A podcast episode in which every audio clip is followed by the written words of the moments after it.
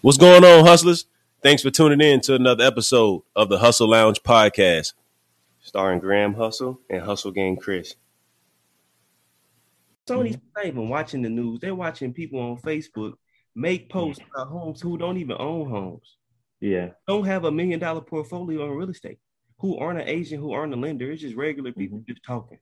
And it's a popularity yeah. thing, though. Popularity will lead you right to poverty. Mm-hmm. I'd rather be I'd rather be unknown and paid than popular popular and, and poverty.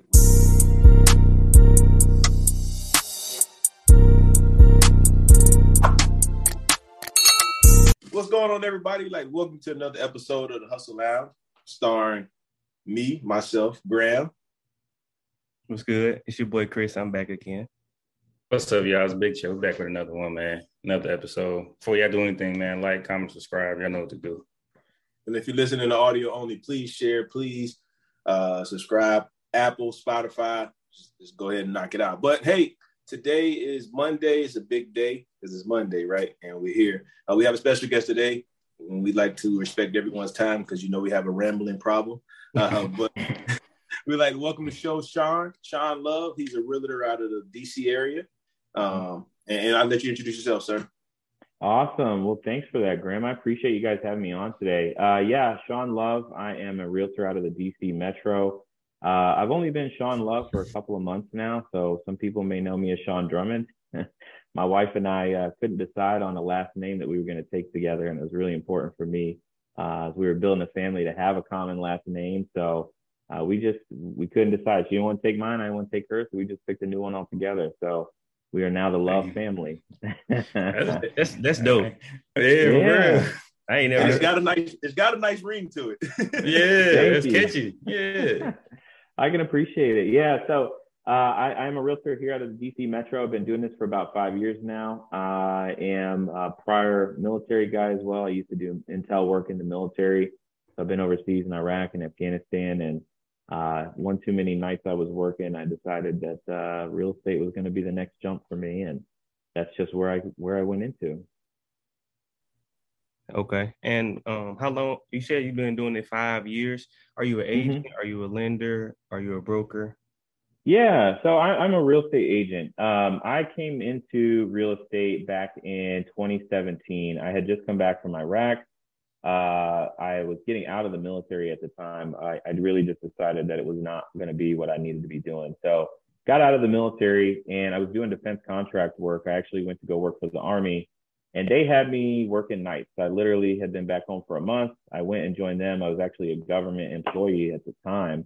Uh, I was working nights. My hours were Thursday night from 11 p.m.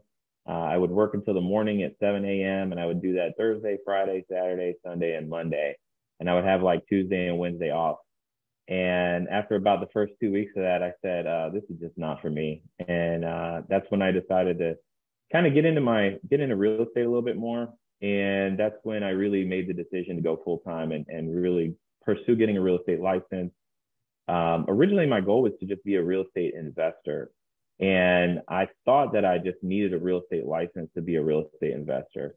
um, I don't know how many people you've talked to already that have figured that out that you don't at all. You definitely don't need that. Uh, but I kind of got into it. I started working at, you know, there was a there was a transition period of about a year where I still was doing government contracting, you know, for some different organizations, but learning real estate, you know, getting familiar with things and uh, in January of uh, 2019 uh, or 2018, uh, 2019, I took the jump and I quit my job uh, and, and, just jumped into this full time. And so uh, it's a scary jump, man. I don't know if you guys have ever gone from well, I don't I don't know you guys have, but when you go from earning a W two guaranteed pay every month for just showing up to you know to to doing what I'm doing now, which is uh, it's all commission based. It's 100% commission based. It can be a little bit terrifying at first. So um, maybe I can give some good insights on do's and don'ts when uh, when you guys are ready to make that jump. Yeah, for sure, for sure. Uh, I like one thing you said. You say uh, you took a leap, right? A lot of people afraid to take that jump because you know, they don't know where they're gonna land, if they're gonna sink or swim. They don't know what's gonna happen. So the fact that you did it, knowing that you don't know what, what's gonna happen, that's what it's all about. That taking that leap just to put yourself out there. Yeah, and I, will even say like the thing that really pushed me was um, I was actually working for the army prior to leaving to Iraq. So I was doing the reserve thing. I don't know if you guys are familiar with reserve duty, but for anybody who's not, it's you're you have a full time job, you do what you do, but then you're also in the military, right? So you'll go on a few weekends out of the month to go drill or whatever, and then you'll you know every year or two you'll jump into um, going on a deployment or something like that. And I was working for the army before I deployed to Iraq. And when I was leaving, I actually met this guy. He'd been working there for a while. Um, I don't want to say his name or anything, but you know, it was just the the process of seeing him getting ready to retire after 40 years of government work. And boy, let me tell you what, he was excited, man. They bought an RV. They were getting ready to travel the country. They were getting ready to really do big things. Him and his wife were really happy. They had already had the kids. They lived the life.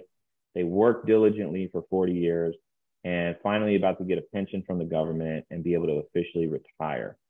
And he was a cool guy. He was a really nice guy. I really liked him a lot. And I talked with him from time to time. So when I was leaving, he hadn't yet left, but I knew he was getting ready to leave. He had like maybe two weeks out before I left that he was getting ready to leave. And so I was gone for about a year, a little over a year. And when I came back, he was still there. And I was like, yo, what are you still doing here? Are you supposed to be gone? You're supposed to be in an RV traveling around the country. And uh, come to find out, he did. He retired. They bought the RV, they left, they went and traveled around the country. And about a month or two into it, uh, he started not feeling too good. He was coughing, he was sick. And uh, so they went and saw a doctor. They found out he has lung cancer. Hmm. And the basically the payments for his insurance and medications and everything were so expensive, he had to go back to work. So he came back on as a contractor after he had already retired. And so when I came back and I heard that story and I seen that guy and what was going on with him, um, that just gave me even more drive and motivation to be like, yeah, I'm not doing that. I'm not going to go and work 30, 40 years in a place. And then when I am ready to leave, I, I can't even do it because I don't have the money I need to, to live the life I want.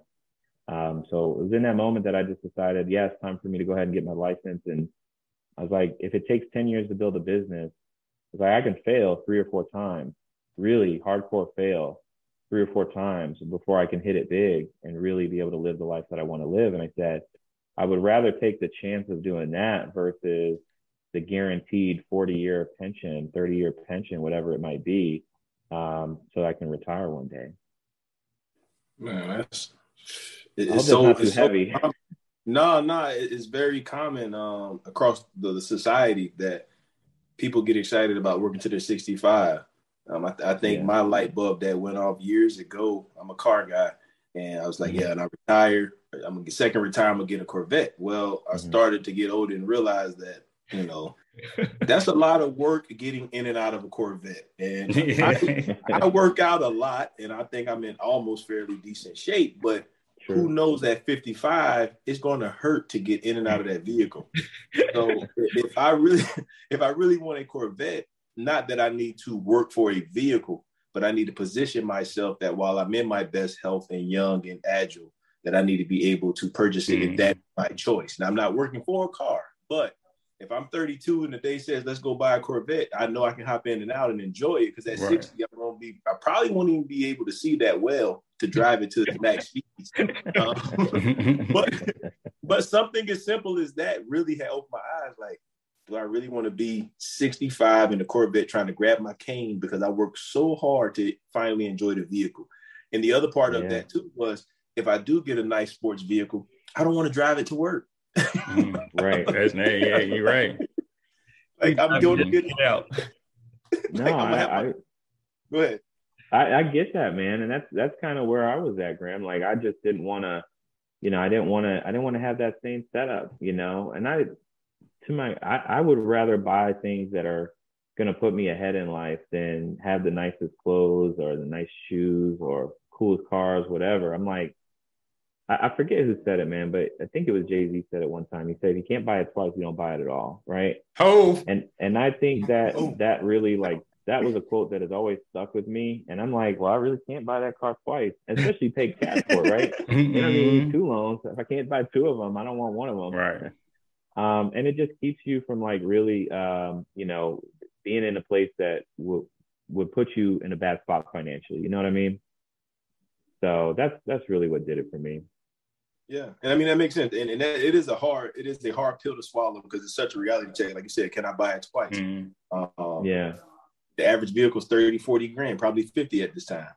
Yeah. I mean, I was looking recently like 60 or 70. I don't even look incredible. I yeah. went for an oil change the other day and I seen a Tahoe for eighty nine thousand dollars. Just blew my mind, man. and the guy told me that the dealership took five grand off. It was a deal. yeah, that's yeah, crazy. It's, it's, not a deal anymore, man. No, not at all. Not at all. I, I drive a, a, I have like a ten year old like Toyota Corolla that I drive around from time to time on appointments, man. Like, right. I I just try not to let like the the the tangible materialistic things in life really get to me. I just I don't know. I, I've re- I've really never been that way, but I had to go and get some work done on it the other day, and I was like, man, it might be like a fifteen hundred dollar fix, you know, on the car. So I started looking. I was like, maybe I just need to get a new car right now, right? and the car payments, I'm sitting adding them up. They're about a thousand dollars a month, and I'm sitting here thinking, all right, I can pay one month of fifteen hundred. I can pay a thousand dollars for the next six years. I was like, ah, I think I made that decision. hey, know? hey, sir, fix it. Call me when it's ready. Thank you. or even like looking at, especially in real estate, it has you, it has me thinking a lot differently about things, right? Like, you know, if I can buy an asset, if I can take the price of the car and I can buy an asset that'll give me the monthly payment I need to buy that car, maybe I buy an asset for, you know, 50, 60, 70,000 cash somewhere that will give me a thousand dollars a month. I just use that thousand dollars and make a car payment now, right? Mm-hmm. And I think that's a better way to set your life up than you know taking out a loan for for that amount of money. You know what I mean? Yeah, I think it is harder said than done. Um, and delayed gratification definitely plays a factor. But that's my goal. Yeah. an asset to pay for every liability because I still want to enjoy those things, but I want to enjoy them and not them enjoying me, as in me working every day to pay them. Um, and, and, I think that's that's so important that and it, and it is hard. It is hard to have an asset that take care of liability because that asset may take seven years to grow to afford that mm-hmm. liability. But it's a lot better when it's someone else's money in a sense because it's something that you built that's taking care of the things that you like to do. If you're taking that out of your primary source of income, well, congratulations, you're like 78% of the rest of Americans living check to check, and um, you know is normal, right? And being normal is accepted in some people. It's just not something that yeah. I'm cool with. Uh, so real estate no, investor looked at that. You went into real estate investor. I actually talked to a guy the other day that flipped houses, and he was just explaining yeah. to me with the real estate investing and him being a realtor.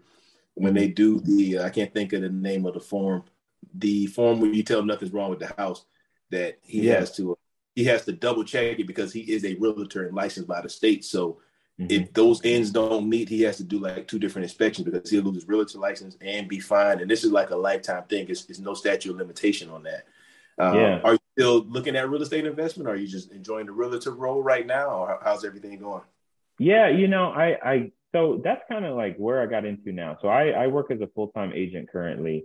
And I really wanted to do real estate investing because, uh, like, when my wife and I bought our house, right? First of all, we were not married at the time. We were just boyfriend and girlfriend. We hadn't even gotten engaged or anything like that. But in my mind, my I was 24 at the time, and I said, you know, I would rather buy a house than spend money on a wedding. Like, we don't have the money to begin with. It's a lot cheaper for us to buy a house than it is throw a nice wedding. Like, why don't we just mm-hmm. knock this out, right? Turned out to be one of the best decisions we've made.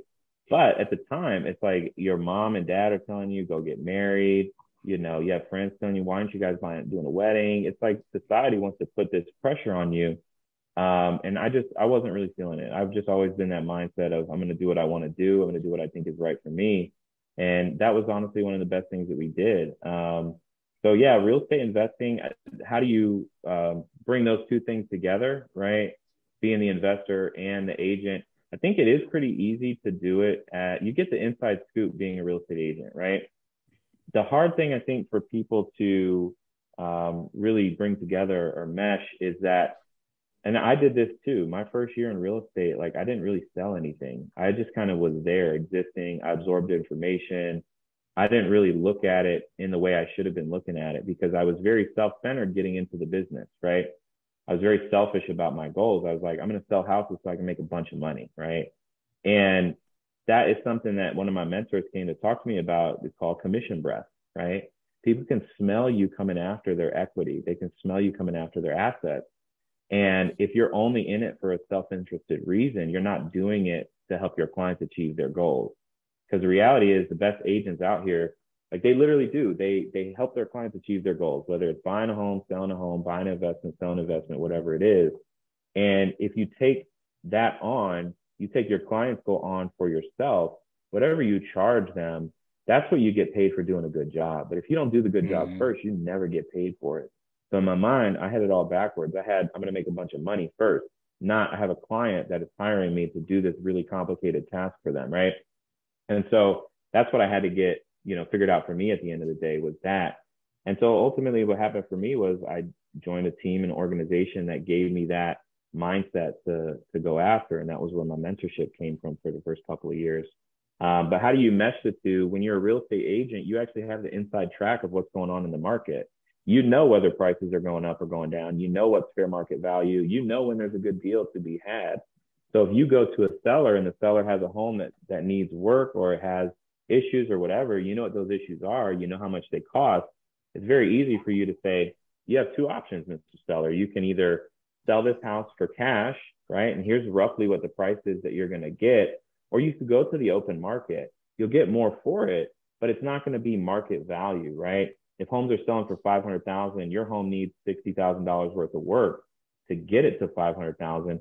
Somebody's really only going to pay maybe 380, 400 for it, right? So, hey, I'll give you exactly what an investor would buy it for, maybe a little bit more because I know exactly what's wrong with it. Just sell it to me and I could do that for you, right? Now, when you present those two options to people and you present it clearly with what they understand, then you're in a place where you're helping them by giving them the education they need. And what I tell my clients all the time is like, I, you are going to make the right decision for you and your family, right? I'm not the one that's going to make the decision. You are. So let me give you the education that you need to advise and counsel you to make that decision, right? And I think when you do that, properly at the end of the day, then people just look at you in a different light. They understand what it is that you're trying to do, which is help them at the end of the day. So when I present this to people, 98% of the time, 97% of the time, they just say, you know what, let's put it on the open market. And they get a lot more money in their pocket at the end of the day. So what ended up happening with me was when it came down to this situation of, do I want to be an investor? Well, now I have to look at how I'm doing my investing, right? So I'm now just serving people at a high level and I'm helping them with whatever their goals are, get paid a decent commission for it. And then I take that money and I go buy investment properties for whatever I'm aiming for. Right. And so sometimes these are not in markets that are around me anyway, because if you're in the DC metro here, expensive property, not cheap you know, our average home price here in Northern Virginia is it, it was over the summer, like early early summer, late spring, was pushing close to a million dollars for a single family home. Right. I don't have that cash. I don't have that down payment right now to be able to go two, three hundred thousand for a, a decent single family home um, to purchase. But there are other markets where you can buy multifamily properties for like 80,000, 90,000, 100,000. And that's an easier situation for most people to be in because you can just pay cash for it becomes a tax write-off. So now you can you can you know depreciate that asset and whatever income I'm making for the year, I can take it against that depreciation. And, and so you just lower your tax liability all while at the same time buying investment properties. So that's something that my wife and I are going to do this year also, um, is, is take advantage of that. But yeah, so you're, the opportunities for investing in the traditional sense like that, I haven't seen as many of them, but I think it's just because of the way that I go about my business. You made you made a great point. I mean, I'm real big into sales. Been doing sales all my life.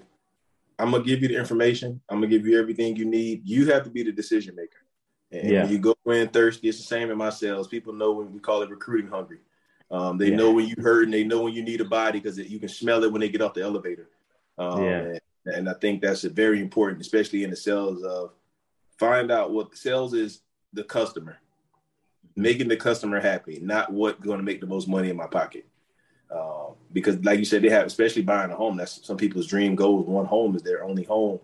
They don't want to. They don't want you to upsell them. You don't always have to upsell. Let me sell you a mm-hmm. seven hundred thousand dollar house because I've already counted my commission at thirty eight. You know, and and that's what you know rookies do. And then there's people who's been in the game a long mm-hmm. time. I've noticed that you know because when I go out and I just kind of shoot the crap with people, they I can hear it in their voice like okay, I've told them that I've been in sales. You would think they would adjust to how they then they just just boneheaded like, no, you can do this. Like, I don't need that. But you can do this. I don't need that. Um, and, and that's the thing, tailoring the sale to the customer because they're going to buy out of emotion and they're going to buy out of you. They buying in the they buying in the Sean Love or they buy the house. Um, and, yeah, and if, absolutely. And if they truly believe you have their best interest at heart, not only is they going to purchase, you know, what they can afford, they're going to bring you so much business that you can't put enough signs up in DC to bring them to you. Um, yeah. I think that's so imperative. Um, so the DC market, let's talk about it right now. Present sure. day 2022, coming off the pandemic, interest rates at an all-time low. Interest rates are now climbing. Uh, we mm-hmm. have uh, false prophets or people who just look at stuff and saying that they should never buy a house to 2029. Right. They should um, wait forever. yeah. So Go ahead. Good luck with that. right. so my my theory and our theory over here is, I mean, I think we're on the same page. Y'all can tell me if I'm wrong, but the price of the house is still going to go up even if interest rate goes back down. Um, so you might get a three percent interest rate eight years from now, but that three hundred thousand dollar house is going to be nine hundred and thirty five thousand. So, mm. but what's your thoughts on how's business going now with just the constant turn of the economics? Yeah, I mean, this is something we hear constantly. We have to fight it left and right. And um, on the news, the media outlets are all going to tell you the same thing. Oh my God, hey, you know, this is the worst time to buy a house. Don't buy a house right now. And they're it's a it's a little bit manipulative, man. I I'm definitely I've I don't know about you guys, but I have stopped watching mainstream media a long time ago. I don't look at it. I, it, if you look at who owns those corporations, it's not mm-hmm. it's not good for anybody. But if you really look at the data, so we just look at the data. Um, that's it. Real estate is a very hyper local market. Okay, what's happening in one city may not be happening in another. And in our specific area, that is very true. If you look at the DC metro, um, in some areas it's still a heavy sellers market. Right, properties don't sit on the market very long. Lots of showings, things like that. So in Virginia, Northern Virginia is tending to fare pretty decently. We're still seeing low inventory, low days on market. Um, it's still very much a great time for sellers to be selling. In Washington, D.C., the city of, it's trending back towards a more neutral market, right? We're seeing days on market start to tick up a lot higher within the city. People are not wanting to live in the city as much, right? So people are not buying properties as frequently in the city currently um, the inventory is starting to pick up higher. So we're seeing it kind of level out there. And then in Maryland, parts of Maryland are faring a little bit differently, right? Um, the the Maryland, Montgomery County, PG County, things like that in our area, uh, tending to stay still somewhat of a seller's market. We might see some areas start to see days on market trickle up a little bit. Uh, but then other parts of Maryland, it's definitely going back towards a more neutral market, more of a, a mixed market where it's more fair for buyers and sellers. But as far as a market crash goes, no, absolutely not. Um, there is three graphs that you can kind of look at, maybe four graphs that you can look at, and this is all publicly available data. Are you guys familiar with the FRED? The what? FRED. FRED, the Federal Reserve Economic Data website. Yeah. Okay. So on the the FRED website will have, and you can look these up, like just graphs, spreadsheets. Um, and if you look at the last time that we really had high inflation like we do now, I wish I, I, wish I could have a graph to kind of compare side by side, but I think it would probably take a little bit too long to, to set that up. But if you just look at the the inflation data uh, for let's say like 1967 to 1985, right? Just look at what happened with inflation. We had high inflation back in the 70s, right? And we see the same thing starting to happen today. We're seeing inflation trickle up. We I think the CPI numbers for July were like 9.1% or 9.3%, something like that. Just something crazy. Last time we've seen that happen was back in the 70s. So, but if you take that 10 or 12 year period from 1968, 1969, all the way through 81, 82, 83, you know, you're going to see that there was very high inflation. It was persistently high inflation. We had high gas prices along with high mortgage rates. We saw mortgage rates go all the way up to like 19, 20% in some parts, you know, during that time frame. But we also saw another crazy thing, which was home values essentially tripled, right? you had home prices go threefold in, in the span of like 12 or 13 years, right? And so we have similar things happening currently. In the 70s, it was like the Cold War time frame, right? A lot of craziness going on. Nothing really crazy really happened, but dip- diplomatic policies changed. Everything else was really going on in that time frame. And when we compare that data to what's going on today, you know, we're seeing something very similar across. And we take a fourth data point. We look at what rents did in that time too, right? end of 1960s to beginning of 1980s, we saw rent go up in some areas almost tenfold, right, on average. So if you want to stay renting as a buyer and continue to do that for the next 10 years while you're waiting for interest rates to come back down, I wouldn't do it. I would just take the loss and move on, right? You missed your chance to go out and buy. And you know what we were hearing two years ago, a year and a half ago, a year ago, when, when this was all going on? Oh my God, prices are so high, prices are going to fall man, it's all BS, man. It's all BS. It, it people get in their heads about it. It doesn't matter at the end of the day. What I tell people is, what are you paying monthly? What is your monthly payment on this property? What are market rents right now? Is what you're paying monthly about the same as what market rent is? You are winning. Whether that's plus or minus a few hundred dollars, like you're winning at the end of the day. Because there's some people who are paying, you know, a, a decent amount in rent today, but if they have bought two, three, four years ago, they would be making approximately four, five, six hundred dollars a month on whatever that asset was, right? Mm-hmm. And they might also have another fifty or hundred thousand in equity sitting in their home or their property. And so I just think that this whole conversation of, you know, real estate markets crashing, it's kind of a myth. Um, if you look right now, BlackRock, I looked at the other day, they have $50 billion queued up to go buy real estate when the market is supposed to crash, right? Whatever that looks like. Well, what does a crash really mean? I mean, are we talking about we had property values go up 40% in two years. Is a crash of 15 or 20% really that significant? So that means over the last three years, we saw property values go up 20%. Okay, well, there, where's the bottom really going to fall? Nobody really knows. So I tell people all the time, like, if it's something you're interested in, just look at the rent. What's the rent going to be on it? Can you make a profit on it?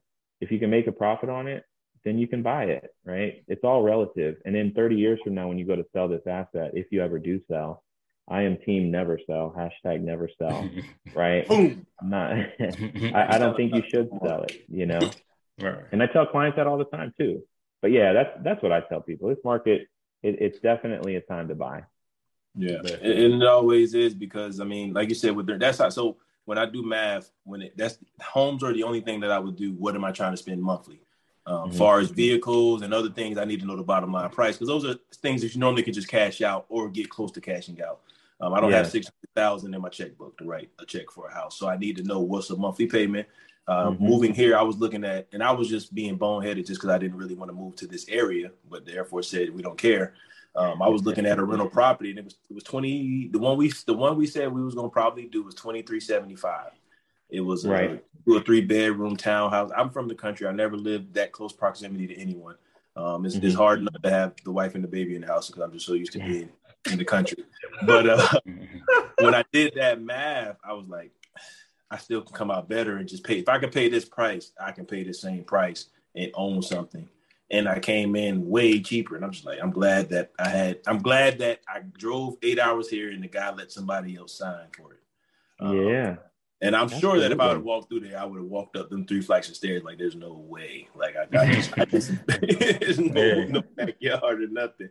So we know that real estate is is definitely a hustle. Um, it's definitely a mm-hmm. hustle and bustle. I do believe, and I'm sure you can attest to it. You've probably seen more people come and go during this time frame because of the pandemic. They thought real estate and mortgages and lending and brokerage was the way to go because houses were flying off the market. But reality is coming yeah. back. You started before uh, the pandemic came. So, what advice would you give someone who were looking at this career field? Because there is a false sense that I can go in and get all these commissions because houses are just flying. People think they're just gonna walk in and be the realtor of the year. I know better, but I would, you know, with you being in the field, I would like for you to explain um, or just give your take on it. Yeah, I think it depends on, on your mindset. You know, when I came in 2017, 2018, people were saying the same thing. The market's crashing. You know, this is a horrible time for you to get in as an agent. Um, and I read this book, uh, and and I forget the name of it. I think it was by Grant Cardone or something. But he said, I look for the market downturns. I want the market to crash because when the market crashes, that's when I'm going to shine because I'm going to outwork and I'm going to out hustle every single one of you. Right? I'm going to be the one out there putting my name up and knocking these doors and calling these people and getting my name out there. And guess what? You're going to be stuck at home thinking, oh my God, this is the end of the world. Things are crashing all around me. Right all of that is going to be playing in your head. But in my head, I'm going to say, yeah, you're sitting on your couch and I'm going to outwork you. I'm going to out hustle you. Right. And that's exactly what I think it comes down to. It's not an industry for the faint of heart. It's really not. Um, I, I've stepped up recently into the role. I was actually hired on by my brokerage uh, to be the productivity coaching agent, which is where I get in front of all the new agents that come in and help get them into production, right? Um, and that is something that we constantly are talking about. Like, what are your goals, right? Do you want to be a highly producing agent? Do you want to make six figures, seven figures a year? You can do it, but it doesn't happen overnight. And I think a lot of people have this mindset of like, well, as soon as I walk in the door, I'm here. Where's my million bucks? Right. and it doesn't happen mm-hmm. like that at all. So you have to earn it. Um, and there's a lot of comparison that goes on within yourself and other people, I think, just from being in a naturally competitive environment. So I would say for anybody who's interested in getting into this as a career, um, examine why. I would take a look at your why. And there's a book, uh, I actually brought it with me. If anybody's interested, this is where you start, right? Called the Millionaire Real Estate Agent. Okay. So this is the book that will give you the systems and the models and the tools to actually go out and be a successful real estate agent. And the thing that's in that book is start with your why. Why are you doing this? Because when things get hard at the end of the day, you gotta you gotta have something to lean back on, right? And, and so for me, my why was always I default to that story of being uh, working for the army and and knowing who I knew and seeing their struggle and saying I don't want that for my life. Uh, and that's what I that was my default to it. So um, outside of that, anybody who's interested in it, it's a lot of fun, uh, but you are responsible for your paycheck at the end of the day. So if you're not ready to take that on as a challenge, mm-hmm. uh, there's other options for you. Yeah. You know, yeah. Not to discourage anyone, but um, I think people blew a lot of smoke up my butt when I was starting, and I definitely didn't like that. They're like, "Oh yeah, you'll be really successful, no worries," and I am but there is a lot of trial and tribulation and heartache yeah. that comes along with it. So just be prepared to face that and don't, it's not all roses and, you know, flashy cars over here. Like there's a lot of people I know that put on a lifestyle and pretend to be that person, but they really are not. They're, they're paying dearly for it. And right. I, I know it hurts them every day when they look up and they say, Oh, I got all this stuff. I got this nice car, these nice clothes. I don't have nothing else to show for it outside of what I've bought. And um, for me, it's not about what other people see; it's what I see when I get into my bank account. That's what I want to see. Man, I feel I, I, feel like uh, this this is a mentorship more than the real estate. Yeah, this is like, great. This is some life coaching for y'all for sure. Because you're breaking no, down the truth. That, yeah. He's breaking down what we say all the time, but some people take what I may say or you may say or Colin may say with a grain of salt because we're not active real estate investors or real estate mm-hmm. agents. But I've been around the block a thousand times and I know a little bit about a lot. Um, yeah. And I know that real estate is a sales market, right? And, mm-hmm. ultimately, in anything that you do that's going to be high paying in, in, in the world is going to be in a sales market, selling a yeah. product or selling a service. And you got to sell yourself before you do both of that. But in the same breath, with that sales, sales means work. like, mm-hmm. sales, yeah. sales, they should just take the word out of sales and put work my ass off to get my right. uh, because we can sit on social media and spend all the promo on Facebook marketing, Instagram marketing. Um, like you said, I know that I, and I, I want to give a disclaimer to anyone out there in the sales groups or in the sales world that mm-hmm. somebody like me who potentially is going to not, you know, smoke your, you know, not going to waste your time and going to buy. Like, yeah. I don't care what you got, I don't know what you pull up in. Yeah. everything you say and how you carry yourself. And mm-hmm. that's going to make me because one, if you pull up in a Bentley and I like Bentleys and you're trying to sell me a house, I'm I want to know how you got the Bentley.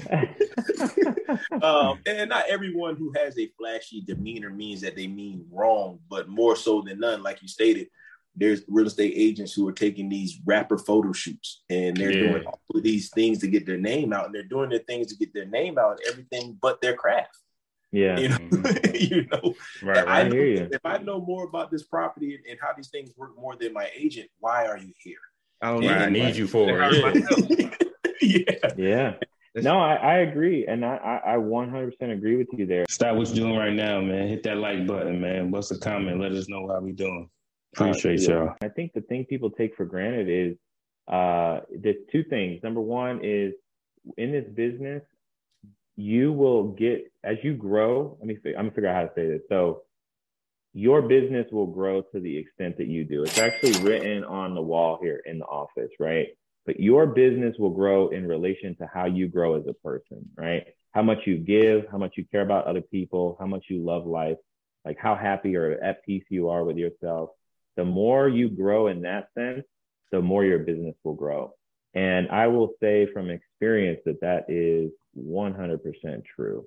Um, and then the second thing is, I think people, you know, have the the wrong mindset walking into it, and I did too. I actually had to adjust my mindset, which was, you know, looking after other people more than you're looking after yourself. If you help other people achieve their goals and build wealth, then you will in turn be wealthy because you just created a bunch of millionaires around you. Yeah. Yeah. And, and that's the thing. I said this the other day. I hadn't put it out yet, but the easiest way to make money is to help someone else make money. Yeah. like it, it, and it sounds as that, crazy Yeah. as it sounds. And that's why internship is important because you're making someone else money. So you're getting the experience for free, which is sometimes worth more than the paycheck. Yeah. Yeah. Mhm. Uh, you know, as a perfect, you know, segue to that, you know, when you work in real estate like this, there's you have solo agents and a lot of them just keep all the commission from themselves. They may have to pay a brokerage or whatever, but you also have people that join a team, right? And a lot of times you get in this and you say, okay, well, why would I join a team, right? Why do I want to join a team? They are usually taking about half of your earnings, which kind of sucks, right? But I, I tell people, this, especially new agents, all the time. I literally sat around for a year and didn't do anything, right? So I was making a hundred percent of zero, right? I mean nothing. okay? Mhm. But when you get with a team or you get with somebody who's doing this business at a high level, then you're taking 50% of whatever that earnings are, right? So I literally treated my first couple of years when I worked on a team, the mindset that I had was this is like working in a high level MBA program that you get paid for, right? MBA, I think it sounded like MBA, but MBA, right? MBA program that you're getting paid to do, okay? And I literally, over the course of a couple of years, made my mentor and the team that I worked on close to a quarter million, if not maybe three hundred thousand dollars in sales, right? And I got to keep some of that for myself too. But at the same time, I learned all the skills and the mindset and everything that I needed to grow and succeed as a very productive agent. And now I'm on my own, and so I get to make that for myself. And I'm doing that with other people as well. And it, it all it all came full circle because you took all that game that you soaked up, you know, Mm-hmm. and it wasn't it wasn't it didn't come out of your pocket versus if you would have kept Right. it by yourself, you would have been still trying to play catch up. Yeah. Like you skip it when you have when you have the right mentor and i and trust me i interviewed with a lot of people but when you have the right mentor it does help cut your time down because you don't have to make all these mistakes on your own. And that's why i say start with that. And it's two books. I'll show you the other one now too. The millionaire real estate prepared. investor. Oh i did. I came Mhm. prepared.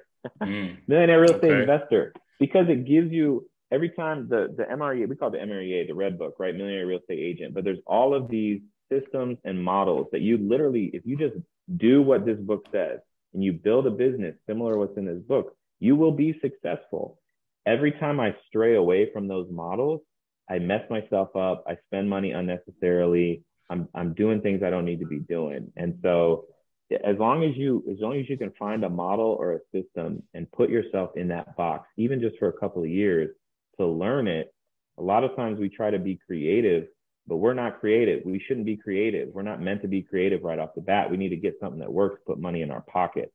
Then we can be creative once we know how to do it for sure. So I, I just want to uh turn this podcast to the left a little bit, right? So yeah obviously we got people on here. Um, if they wanted to be a real estate agent, we gave them everything they needed. Mhm. We built the false narrative that people shouldn't buy a house right now. So can we give Right. people um some advice on how on home buying? Um, sure along the lines of for those who haven't bought a house before, what are some programs they can look at, and um and what what's the a good a good credit score for them? Um, Mhm. how much money do they need saved up? A lot of people don't know about all these fees that come with buying a house. You know, just just, just Bring them down one by one, man. You Mhm. He just ran them, ran them through like seven questions. he like seven questions. So let, us just I'm, I'm gonna just, no no I'm with it's all you, right Chris. I, I'm in lockstep with you. What are some programs available for first time home buyers? Let's start there. So let's talk about jurisdiction you're buying in, right? We have three different jurisdictions that we operate in here. You have Virginia, Maryland, and DC. All of them have first time buying programs. And I think one of the myths that we talk about is do you have to be a first time buyer? A lot of times, no. Sometimes it's just you're buying for the first time in that state, right? Sometimes it's a year requirement. You can't have bought anything in the last five years. Some of them, it's you can't have bought anything at all, right? I could, we could literally do an hour podcast, and I would probably want to bring one of my lenders on to even talk about these things a little bit more. But the reality is, there are so many different programs out there at the state level, at the county level, and even at the city level to get people into properties. Okay. It's very simple. All you need is, is a minimum credit score that's usually around like 600, you know, maybe 620. Some of them go a little bit lower than that. Um, if you go, if you have a lower than that credit score, you'll be looking at a slightly higher interest rate. But at the end of the day, when you look at our properties here in the DC metro, we know for a fact, take any 30 year slice of history you want, two and a half times to four times their value over that period. Doesn't matter over the last 100, 150 years. You look at a property in our area, look at it 30 years later, what's it worth? It's anywhere from two and a half to four times its value within that 30 year period, right? And so that's reliable data that you can look at and know, all right, if I buy a property today and I just wait until it's 30 years from now, I'll have an asset that's going to be three to four times what I paid for it, most likely. Okay. Um, and, and when it comes to the first time buying programs, I think the, the big thing people need to understand is because of the variety, you got to figure out your why. I'll just take it back to that. Why are you buying in the first place? Are you buying because you're tired of renting? Well, that's different than the person buying because they want to get into real estate investing, right? Okay. Are you buying to do vacation rentals or, you know, rent to nursing, the nursing community? Okay. Or executive management, whatever that is. All of that can happen in our area. Um, if you're just buying straight out a home, you'd probably want to do a first time buyer program. If you're buying because you want to own multiple units, multiple doors at the end of the day, you probably want to look into for your veteran clients. If you have a VA, if you can use a VA loan, buy a multifamily with a VA loan. It's zero down, literally zero down. And I think a common myth people don't realize is in our DC metro here, you can actually buy a four unit property up to $1.4 million, right? You can, might be able to go even higher than that, but doing that on a VA loan, which can mean zero down payment, right? So what other what what else can you do to buy a, a million 1.4 million dollar property with a VA loan, essentially no money down? The only requirement is you have to live in it for 12 months. That's it. So when we talk about getting highly leveraged in real estate, this is something that I've helped a lot of people with, you know, over the last two years, three years now, is buying multifamily properties. Um, it just it, it makes no sense not to buy when you can do that with a VA loan. You can also do it with an FHA loan. You don't have to be veteran to do that.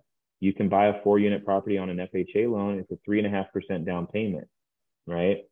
So you can get highly leveraged with real estate in that regard. But a lot of times the first time buyer programs will either give you a grant or they will give you a, uh, a second trust. So you have your first trust, which is the primary mortgage. That's like 97% of the home's value. The second trust could be anywhere from one, two, three percent, and that's usually your down payment. And they'll give you that as a second trust, and they'll either do that via second trust or a grant. So it lowers the amount of money uh, that you need out of pocket to actually buy something. We help a lot of renters. I know I'm like going all in on this right now, so if I'm saying too much, just let me know. But you need all right. So the perfect scenario that I tell people with is if your lease is up you can become a buyer very, very easily. You need a security deposit and first month's rent. With rates having gone up the way that they have, the market has now become less saturated with buyers because people are skittish about the market. They don't know where it's going. So for you as a tenant, someone who is renting, or maybe someone who wants to buy a new property, let's say your rent is $2,000 a month. I think that's a fair rent for like a two bed, one bath, two bed, two bath in our area maybe a little more than that, but let's just use $2,000 a month as an example. You're going to need a security deposit and first month's rent to sign a new lease. That's $4,000, right? In most of our area, if you're buying as a first time buyer, you're going to need a 3% to 3.5% down payment. Okay. So let's just take that as an example. You're also going to need anywhere from 2.5% to 4% for closing costs. Okay.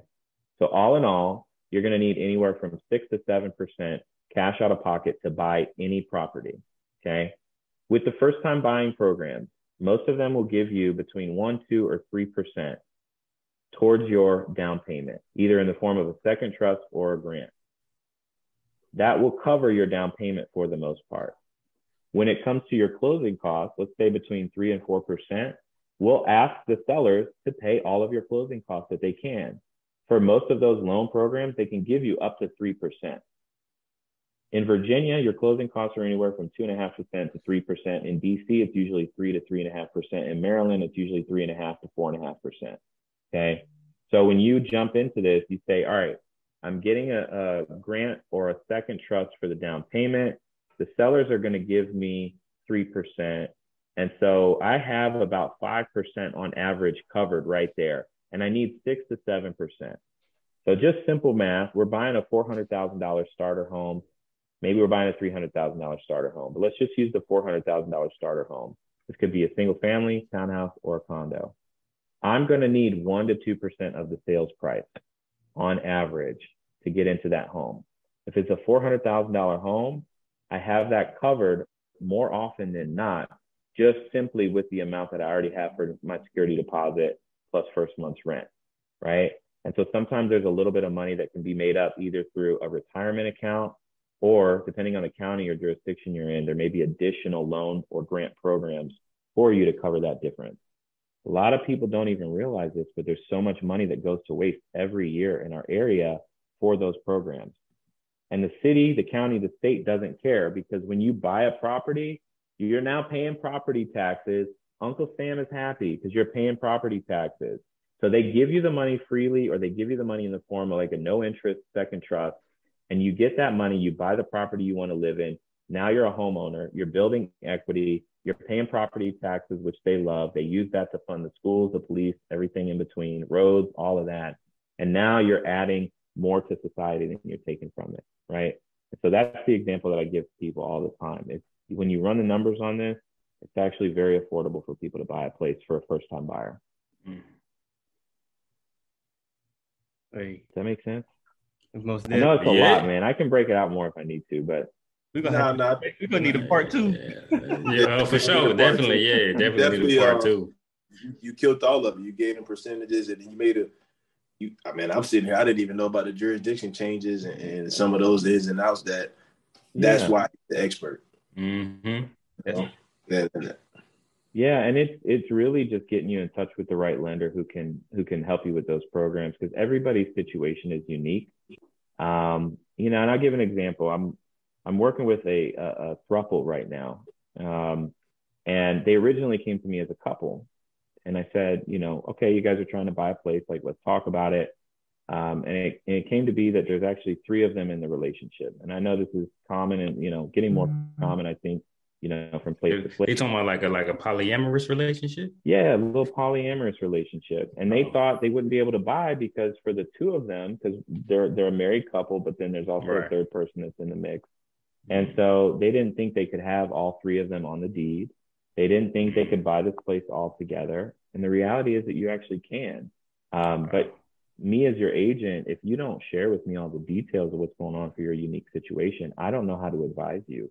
Right. Right. And so a lot of what's standing in people's way is their own fear about the unknown. Right. And so if you just tell me what's going on in your life, what's going on in your world, I can assist you. Mm-hmm. Just like a lawyer, tell them everything so they can mm-hmm. advise you how to make your next step. Exactly. Yep. Exactly. Dang, I didn't know that at all. So if you listen yeah. and you have any quarrels or qualms about purchasing, you might just be nervous and you're in this area, or I'm sure he can direct you to the right area if it's in your location because Keller Williams Realty is very huge. Mm-hmm. Um, yeah. Reach out to a professional, and, and, and, Sean made great points at the start. I'm pretty sure all of us are on the same page. We don't. I don't watch mainstream media either. Um, mm-hmm. It doesn't help me. And like you, all they do is instill fear. So they instill that fear in you. You got the BlackRock company with 50 billion ready for you to be scared so they can capitalize. Right. I mean, it's, it's, it's the oldest trick in the book. And as long as you get caught up in the media, which is paid media to say things, ding, ding, ding, they're paid. It's the reason why they're there. Um, we have to start deciphering through that because you'll live in fear and, and, be a puppet your entire life if you don't step out of the box. Um, and, go ahead, Chris. I was gonna say while you talking about like media, like sometimes it's even it's Facebook. Like these people, some of these mm-hmm. people not even watching the news. They're watching people on Facebook make posts about homes who don't even own homes. Yeah. Don't have a million dollar portfolio on real estate. Who aren't an agent, who aren't a lender. It's just regular people mm-hmm. just talking. And it's a popularity yeah. thing though. Popularity will lead you right to poverty. Yeah, mm-hmm. I, I don't try to be the most popular person out here. I I just I feel like you, Graham, you touched on this a little bit. Was you know this is a business. It's my one of my mentors used to call it a belly to belly business, right? It's you're in front of mm-hmm. somebody when they know you, they like you, they trust you, they'll mm-hmm. want to do business with you because they respect what you have to say and they know you're on top of your game. So it's not even being on social media. It's, you're right. It's popularity contest. You just want to stay away from that if you can. Mm-hmm. I'd rather be I'd rather be unknown and paid and popular popular and, and poverty. Yeah. Yeah. Cut that edit. I don't know what I was trying to say. That's crazy. Anything else realty we have? We're gonna let him get back about an hour in. I know I kind of we steered that conversation and went nice and deep. I appreciate it though. No, my pleasure, man. I I um I'm just trying to give you as much as I can. I know you got a lot of people out there that are probably like just trying to figure it out I would tell them just take the long game with it, man. Real estate is not a get rich quick scheme. And if you treat it as such, you will find yourself very broke very quickly. So take the long game. It's a slow growth asset. You can't sell a house overnight. If you do, you're going to take a big loss on it. And, uh, that's, that's my big thing right there is just, you yeah. know, keep that in mind. Take it slow. Man. I just want to tell the people, man, do not wait to buy real estate. Buy mm-hmm. real estate and wait and just yo, it's gonna come back 30 years. Come on, yeah. hustle. You know I got the gems, man. What's wrong with you, man? on it. yeah, I, I, mean, I'm looking right now. We got a problem with um as far as the trucking goes, just with parking. I'm like, yo, let's just go find some land. Like, let's just buy some acres. We'll figure out the rest later. It might turn into mm-hmm. a strip mall that we reset. You, who knows? You know what I'm saying? Yeah. That, that, that can go hand in hand, a little trucking lot with this thing stripping. Hey, hey, man, yeah. Every every truck stop, every truck stop started out as a parcel of land. Every yeah. mall started out as a parcel of land. Um, somebody bought some acres that got development, and as Sean said, sometimes they take 10, 20, 30 years. Uh, quick story, Master P from New Orleans, he bought some property when he had that life insurance policy before he started his rap company um, he didn't even disclose the number because they were so outrageous. But that same property that he bought for like a couple thousand, five, six grand at that time in the 80s or 90s mm-hmm. turned into like one of the biggest malls in New Orleans. So you know they paid him a mm-hmm. lot to, to get mm-hmm. in the way Master P thinks. I'm sure he sold them some and left some in to get some dividends. Yeah. So there's a guy I know. Um, he's on social media. He's an older guy. He's got lots of experience. His name, I think he's British or Australian or something. His name is Dolf DeRoos. D O L F D E R O O S. He shares a ton of stories on like commercial real estate investing. And I think one of the big ones he shared was they bought like an empty plot of desert land for like, I think it was like 10 million or something like that. And they basically hired a bunch of excavators. They dug out land from this desert. There's nothing there. And they dug it all out. And then over the course of like three years, they filled it up with water and they made like one of the largest jet ski home communities in uh, Arizona or New Mexico. I was like, really? They ended up selling it for like 50 times what they bought it for.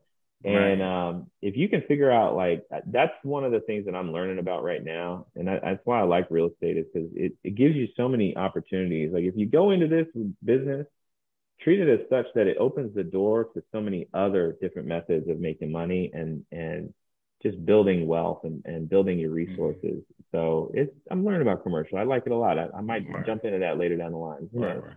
So so how could uh the people contact you? Yeah, if they if they want to get in touch with me, if you just look up mm-hmm. Sean Love, Love Home DMV on Google, um, we should just pop up right there. But um, if they ever want to book a call with me, I have a Calendly link. It's just by Sean Love. So calendly.com slash by Sean Love. Um, or they can go to my website at lovehomedmv.com. I'd be happy to connect with anybody there who's interested. Um, yeah, man, I'm I'm just you know half the calls that I take with people don't end up being anything. You know, it's just it's right. guidance, it's putting them on the right track. And uh, mm-hmm. you know, if they take the advice and they do what they need to do, then it'll turn into something right. great for them. But yeah, even if they just want to talk, just let me know. Be happy to Definitely. Help. Can't stress enough. Ask the questions, man. You're not gonna know the answer unless you ask. Please ask questions. Yeah, absolutely. Yeah. I'm probably gonna be calling back because I mean it's just so much you gave. I, am over. I got that's why I kept turning left. I got a calendar here, and I, I mean it's just scribbled all out. But I've got so many notes, and, mm-hmm. ultimately we, we love uh, we appreciate you coming on the show, just taking time out of your day. Like I said, I know how it is in that area where you got to hustle and bustle. You got to beat traffic. If you don't leave at a certain time, you're not gonna get home.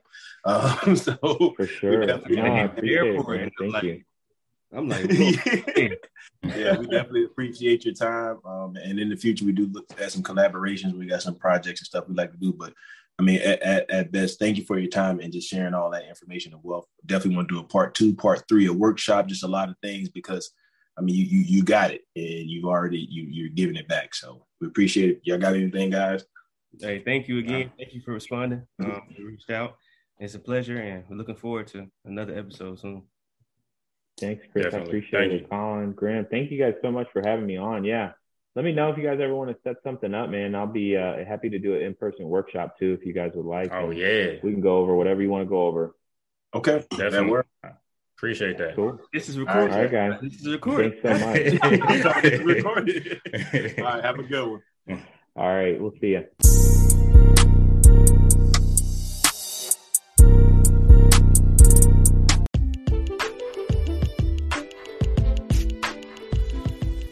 This concludes another episode of the Hustle Lounge podcast. We'll catch you next time.